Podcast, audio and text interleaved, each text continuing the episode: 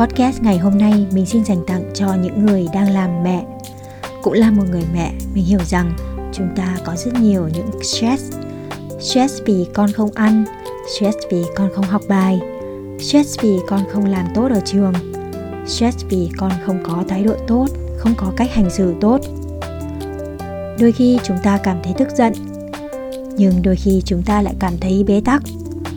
Chúng ta cảm thấy rằng mình đã thử hết các cách nhưng không thể thay đổi được tình hình. Chúng ta cảm thấy không có hy vọng.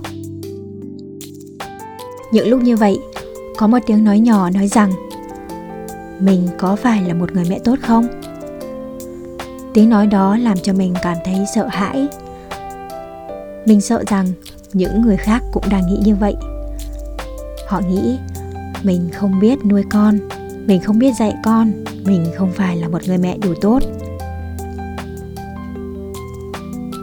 Để là một người mẹ tốt, mình nghĩ rằng mình phải làm tất cả mọi việc chu toàn. Mình phải nhìn thấy kết quả ở con con khỏe, con ngoan, con giỏi. Mình đặt tất cả những gánh nặng, trách nhiệm nặng nề đó lên trên vai của mình. Nhưng có cần phải như thế không?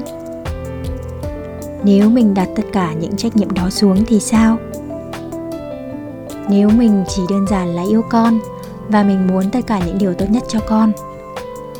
Nếu mình luôn cố gắng xem xét lại vai trò của bản thân trong vấn đề và giải quyết nó.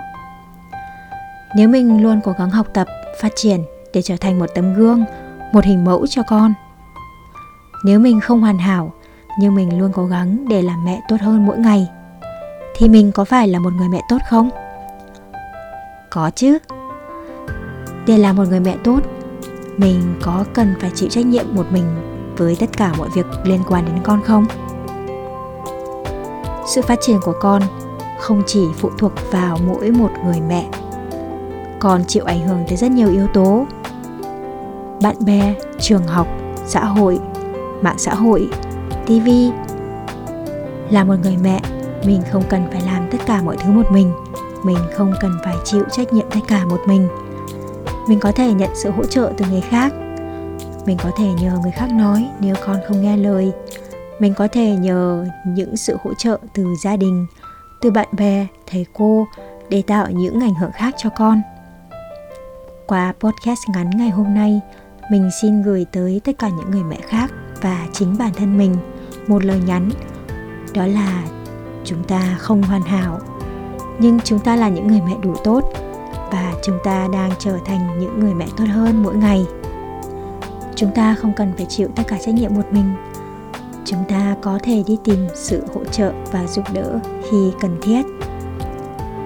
Chúc tất cả những người mẹ trong đó có mình có thể chút bỏ gánh nặng, trách nhiệm nặng nề để tận hưởng niềm vui của việc nuôi dạy con, của việc làm cha mẹ.